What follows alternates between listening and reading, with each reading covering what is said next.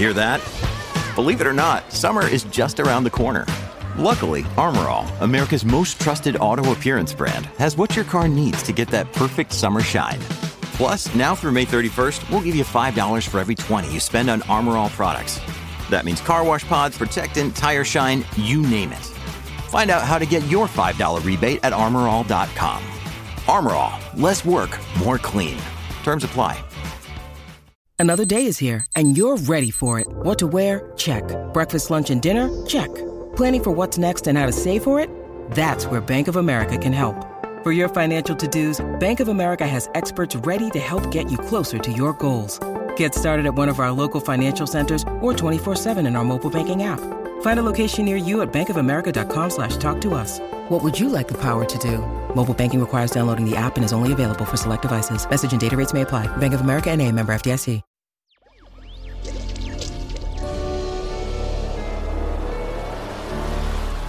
Electricast. There's two songs in there that didn't even get cleared. Really? They're secretly hidden in the film. Yeah. What? Which ones? Well, the Nirvana song. Oh, Um, the last song that they recorded before Kurt died. Courtney Love mhm. gave it to Cameron Crowe secretly to put in the film. Welcome to Sync Love, sponsored by SyncFloor, the podcast where we get to chop it up about film, music, and production with experts from across the media landscape. The pairing of film and music is an inspiration to creatives everywhere. And on today's episode, we get the privilege of spending time with live friend and consummate sync professional Heather Boyd talking about Vanilla Sky. Heather is head of sync for North America at Believe, an independent record label and music distributor based in Paris, working with artists like The Blaze, Novo Amor, Petit Biscuit, Yunaka, and more. Before Believe, she was head of creative licensing at Ingrooves Music Group. An LA native and inspired by music and film and TV at a young age, Heather recently music supervised her first indie film, Take Me to Tarzana, streaming now on Amazon. Welcome to the show, Heather. Thanks so much for being here. Of course. Thanks for having me. So I'm super excited I get to do this. I've known Heather for a long time and she's awesome. And one of the things, however, I did not know as we got ready for the show was the fact that she had just done her first film. Why don't you tell us about Take Me to Tarzana? It is a very indie comedy. It stars Jonathan Bennett and Samantha Robinson. And it's about the two of them fighting against this tech company that they work for that's been spying on them and collecting data. Very topical. Yeah. And their CEO is this crazy Tarzan obsessed man. And he has a pet monkey and Oh, Yeah, so, so, like so you really crazy Tarzan, shenanigans that go on. Tarzan obsessed in for real. Tarzan obsessed. Yeah. And he lives in, in Tarzana. Got it. It sounds like a fun thing to music supervise. It was fun. Yeah. It's definitely fun. Cool. Well, streaming now on it on Amazon, so uh, people can check that out. So then the other kind of fun thing is that Heather is coming to us live from Costa Rica. In these times, you find people ending up in all sorts of interesting places. So tell us, how come you're in Costa Rica right now? Well, I love it here. This is my third time and just taking advantage of the remote working situation that we're all Yeah. still in seemingly for just a little bit longer. Yeah. Um, Mhm. one last little remote work trip in before I start being all my That sounds that sounds pretty amazing. That's, you know, the entire production team is jealous. We're all like, why did we go meet her there? It's nice. I can't complain. The bugs are huge. oh, really? Like- The bugs are no joke. All right. do you have do you have some pet bugs that you're feeding now? We're renting out the shower to a few uh, spiders that are like, Oh, like oh my my cave. god! I do not Yeah. like spiders. Okay, so I'm glad I'm here then. I'm fair enough. Fair enough. trying to get used to them. All Yeah. right. Better you than me then. Okay. I wanted to jump in and ask you. So why Vanilla Sky? That's how come you chose this one? Mostly because that was the film that got me interested in sync and music supervision. Yeah, career inspiring film. For those who don't know, Vanilla Sky is a remake of a Spanish film called Abre los Ojos, Open Your Eyes. Mhm.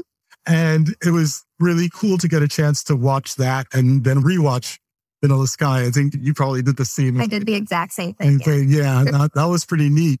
So, what did you think about the differences between the two films, especially musically?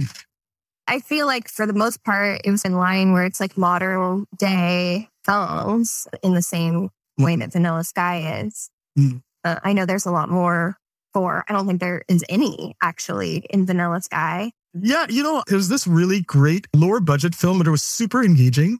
I actually ended up feeling like the music, it was in a way underwhelming. And I wonder if part of that is the comparison, because as we'll get into, like the mu- music in Vanilla Sky, you're just like, oh my goodness. And the scoring could be a little heavy handed, but the way the characters interacted was incredibly engaging in the original. But you have this remake with Cameron Crowe who of course, you know, you then sort of expect like, okay, this can be the thing. And then it starts with that Radiohead song. I remember, Yeah. I remember for me, like having come out of watching in Los Ojos, I was like, oh yeah, this is going to be totally different as far as music. Cause this song though, right? How did that hit you? That song hit me the first time I heard it. And, and that was the first time I ever heard that song was Yeah. In Vanilla Sky. So the beginning of that film to me already was just like, what's happening? And I was already just like in line with paying attention to music in Yeah. film in a way that I never had before. Yeah. Um, yeah, obviously music is a much more important role in Vanilla Sky versus Alejandro's version. But I mean, budget alone Hmm. gonna have so much. Yeah, he's going to be able to do more. The relationships that he already had in place with artists and, and his reputation, for course. That's right. You know, I I started when I was rewatching the Sky going like, okay, so Radiohead, Red House Painters, REM, Coltrane, The Impressions, Peter Gabriel, Paul McCartney, Thievery Corporation, The Chemical Brothers, Lambada. Like I was just there, I was just there going, what, what, what? Right? And then thinking about the job, right? The music supervision job, I was just like, like, wow. Clear everything. Yeah. Yeah. Yeah. And you know, when you talk about the inspiration that it gave you, is it something that there's sort of this like, oh my goodness, you can do something like this? And then afterwards, thinking about it in the context of actually being in the career, you go back to it and think about what it means to do something at that scale. I think that's something all music supervisors are stuck with. But I mean, that's exactly what I just went through with taking to Tarzana. The director wanted huge songs with an indie budget. Mhm. And yeah, the majority of my job was just trying to get songs cleared that would never clear, but I was just trying. It's my job, you know? But the soundtrack is massive. The CD or, CD at the time, CD that I still have with, yeah. you know, 15, 16 songs or something. Yeah. But the amount of songs that are actually in films, like 40 Mhm. that had to be cleared. Mm. And in doing some very recent research in the last day, Yeah. few minutes, there's a few songs in there that didn't even get cleared. really? They're secretly hidden in the film. Yeah. What? Which ones? Well, the Nirvana song. Oh, Um, the last song that they recorded before Kurt died. And Courtney Love mhm. gave it to Cameron Crowe secretly to put in the film. Oh, wow. Yeah. So it's it's hidden in there in this weird scene that's also mashed up with another song that wasn't clear, just over like a bunch of like weird sounds. So you can't even hear it. I would You not can't even hear if I it. could hear it. Right. Yeah, yeah. So much music that had to go into clearing that in I don't know, 2000, Mhm. 99, and they were probably going through clear like I don't even know what clearing songs Yeah, it looked like then, right? looked like then. Like, were we using email to do that? yeah, Were we have. signing contracts in Like call, call, yeah, calls and maybe some faxes were in there too. Yeah, yeah. A much heavier job then than now, where we can just like email back and forth and yeah, yeah, yeah. you know. And, and even that can be painful. You know, I I don't know if all our listeners know this distinction, but you have experience working on sort of both sides of the fence in the context of supervision, running sync at a large distributor. And so fielding lots of requests for known and unknown artists or just creative briefs, as well as in the case of Take Me to Tarzana, being on the, the finding end, right? What did you take away from a perspective of both those sides, especially when you were doing Take Me to Tarzana? Yeah, that it, what I mentioned before is a complaint that a lot of music supervisors have trying to clear. I mean, I work for an indie company. You know, we're we're easy. A pretty, a pretty, a pretty big one. yeah, yeah. But I'll, I'll get it cleared. I'll do my negotiations and stuff. But I don't have to go to like McCartney or yeah whoever to try and get something cleared and mm-hmm. do that whole spiel, which is what I I was trying to do. So working with those artists and, and trying to get things cleared especially if you're not working with a director like Cameron Crowe that like really knows these dudes and can get stuff cleared. Yeah, it's like a handshake deal. Right. Um, right. I it's, feel for them. I feel for them. You feel for them. it's hard. Rejection is hard.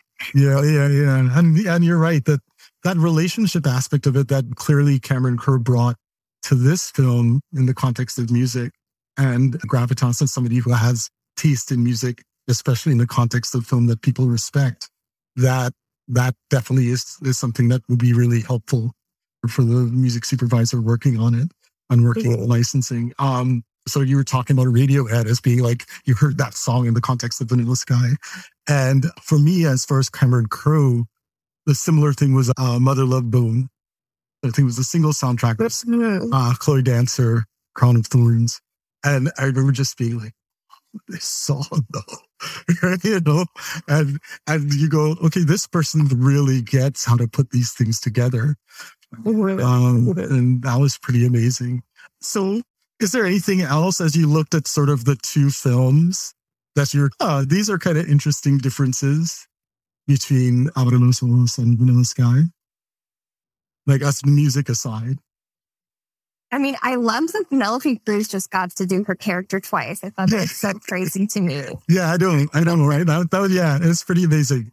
I don't think there's any other instance where that's happened. I don't, especially I, like but, so soon. The film right. only came out two or three years after the original, right, the original version. Yeah. Yeah. It seems to me like one of those cases where it feels like there must have been just this excitement. I think I read somewhere that Tom Cruise watched the original and yeah. was immediately calling, going, I want to make this. I so, read that too.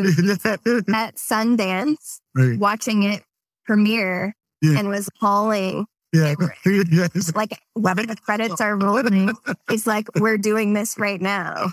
Yeah. yeah. And so there was clearly like that kind of excitement and desire to make it happen. And I think you're right that it was cool to see Penelope Cruz in both those contexts. Like for, for me, there was this kind of intimacy that was there in the original in terms of how the lead characters interacted that maybe was a little different because you have these high watered stars in Vanilla Sky interacting, right? But given that they followed the plot fairly closely, there's a little more hopefulness in the end in the Hollywood version, like you'd expect.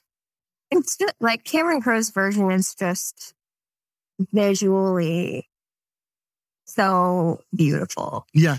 Yeah. It's a reference to the Monet thing. Yeah. And that just like being throughout the film. Oh, yeah. And there's just so many more beautiful themes, mm-hmm. I feel like, mm-hmm. in that film.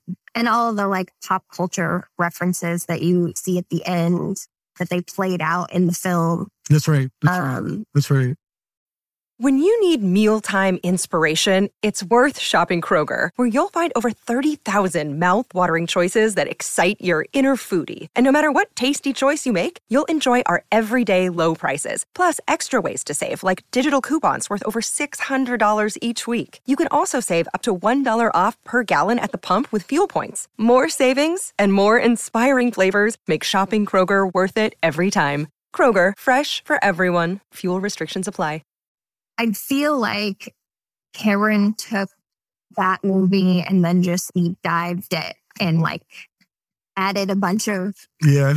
a bunch more art yeah yeah yeah that's yeah that's that's a good yeah, besides the music, like it was this kind of up leveling on a number of different dimensions.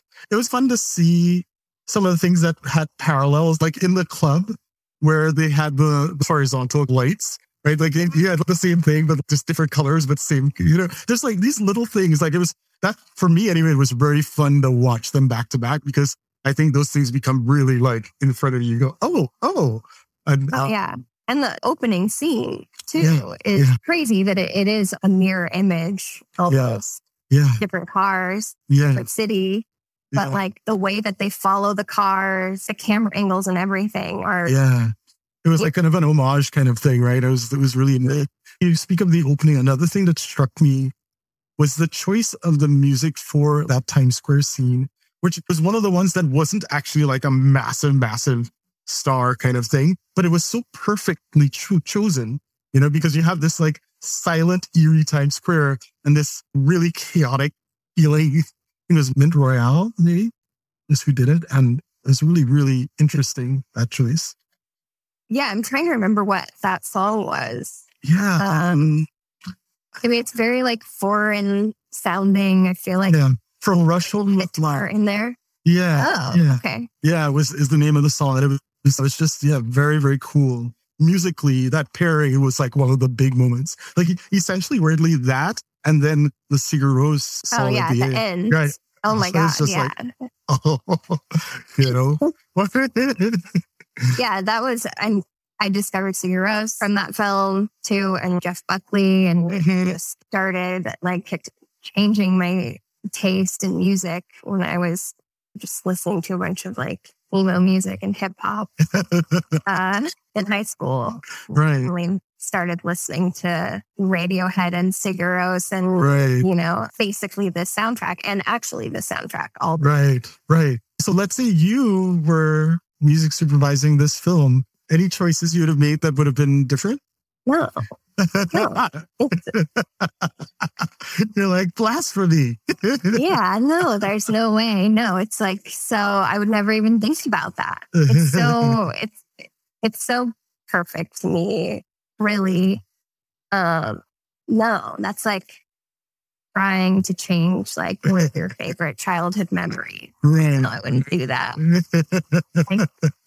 just more like my favorite childhood memories like me eating like two amazing popsicles like give me four that is a perfect way of uh, responding.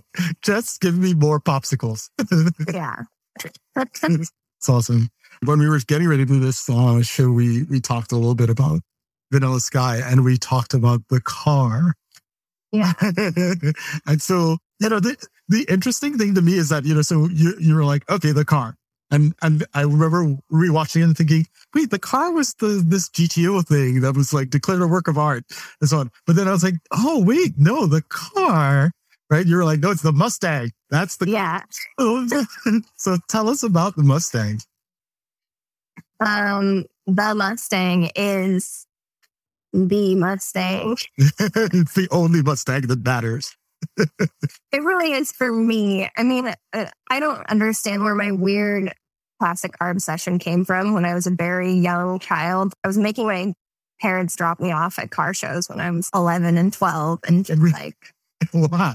herding out to these cars and dragging my best friend with me. Yeah. But I was eyeing the Mustangs. I'm pretty sure I had a Mustang book at the time. All right. And I saw that car and I was just like, that is the car. That car will be mine.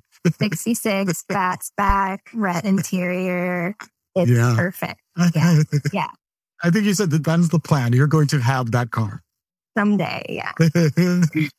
I remember I told you I learned to drive on a really crappy old Mustang, and you're like, "Well, then you're not so bad, Kurt." That's not what I said. That's not what I said. all right, all right, all right. I'm just teasing. I'm just teasing. I said, you're even cooler now. oh,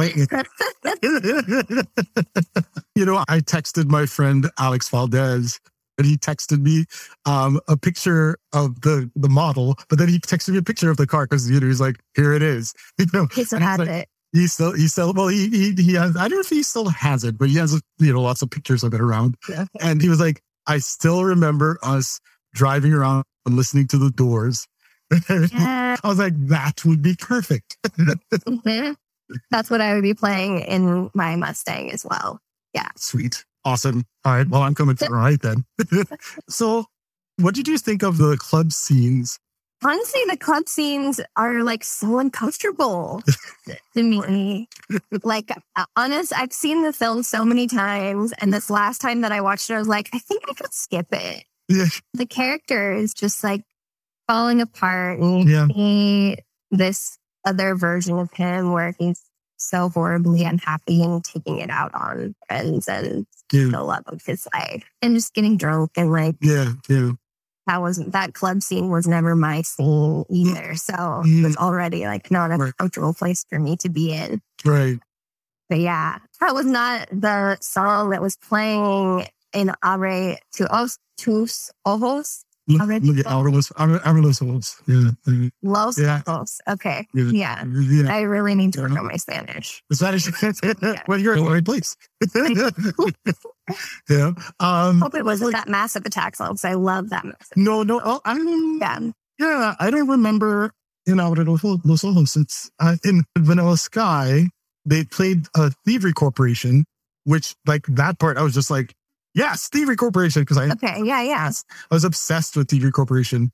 But the thing is, what what I feel like was really interesting is that there are these moments, including those club scenes, where you could have this juxtaposition, right, of something that can be dark and heartbreaking along with music well but you're in a club right and and i think that's something that cameron crowe gets to do a lot in really cool ways right figure out how to line up music that serves as counterpoint in really interesting ways you know and that's really great to consume you know it gives you a Yeah. perspective on scenes Yeah, I'm trying to remember what. There's another song. It's not just the Thievery Corporation song that's Mm. playing in there. Oh, no, Like, no. Very like heavy, Yeah. obvious like house yeah yeah yeah, music. yeah. yeah i don't remember what the other ones because i think i just kind of went ah, ah thievery and i was like Mhm. stop paying attention. um, so this has you know been super fun, but I want to give people also a, a sense of what kinds of things that you're going to be up to next. So, okay, now that you've had your run on the indie film side with Take Me to Tarzana, are you going to do some more music supervising for film? What, what do you think? I mean, if the opportunity presents itself, sure. Yeah. Fine.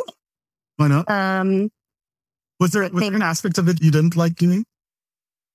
no, uh, no. It was it was so much fun and something that I've always wanted to do. And a friend of mine asked if I'd be willing to do it, and I said Mhm. absolutely, and made the time to make it Yeah. happen. Yeah. So if someone needs a music supervisor, There you go. There you go. The call is now out. Heather has said that if someone needs a music supervisor for their film, please call. yeah, I'm available. That sounds awesome. So now we're at the point in the show where we get to do the thing that we do with all the guests, um, which is the question we ask Is there a film and a scene, music that accompanies that scene where it always gets you? Like, no matter how many times you see it and feel it, it puts you right in that place and it gets you. That could be joy or it could be sadness or it could be whatever, but it always gets you. I mean, I, all I can think about is Vanilla Sky right now. it's so hard. it could be that. Which scene is it then in Vanilla Sky? That's like the one that you're like, oh, It's the Sigur Rós. It's the last song. awesome. yeah. Yeah. Um, I think it just pairs so beautifully with that scene. hmm It's like minimalist and that building emotional welling Yeah. sound that's hopeful but breaking your heart at the same Yeah. time. Yeah. Yeah. That's a good one. And they do that thing so well, right? It's sort of like they were made to do that to you, you know?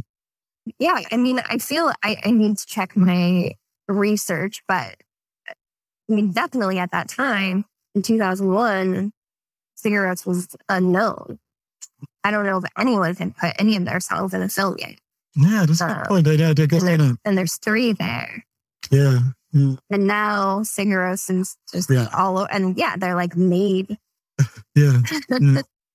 No, you're right. Which is amazing that you can have that first experience of like, oh wow, these folks are going to do it, um, and you can experience that in the context of a film. And so that's probably a great place for us to to leave it off. And Heather, thank you, thank you so much for coming to us and spending time with us and doing it while you're in Costa Rica and sharing Anything for you, Kurt, always. Oh, thank you. Thank you. and so, well, this has been Sync Love, sponsored by Sync Floor. And if you're out there, keep listening to the movies. Sync Love is a co production of Sync Floor and Electricast Media. On our next episode, musical director Josh Rabinowitz explores how the soundtrack of Stanley Kubrick's A Clockwork Orange changed film forever. Our producer is David Taussig. Our executive producers are Mark Netter and Peter Raffles. Our editor is Cam Castro. Special thanks to SyncFloor artists Naka and Mokov and SyncFloor partner Motor Music for their musical contributions to the show, as well as designer Jeremiah Whitaker for our Sync Love cover art. Please subscribe wherever you listen to podcasts. And if you like this show, give us a rating and tell your friends. Until next time, I'm your host, Kurt DeBeek. Keep listening to the movies.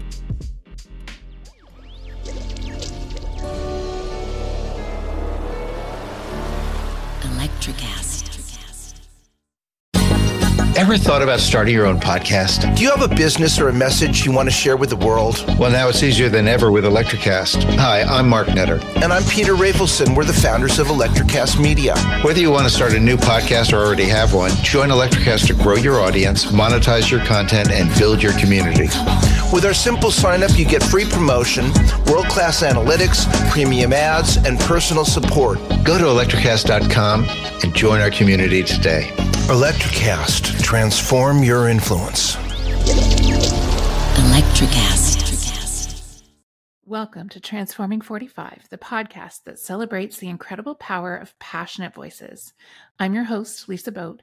Join me in conversation with heart led humans who share their deeply personal stories of transformation.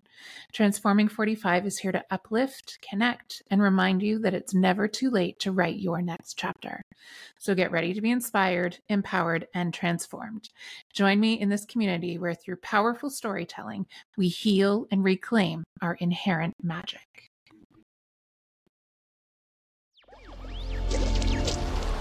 Electricast.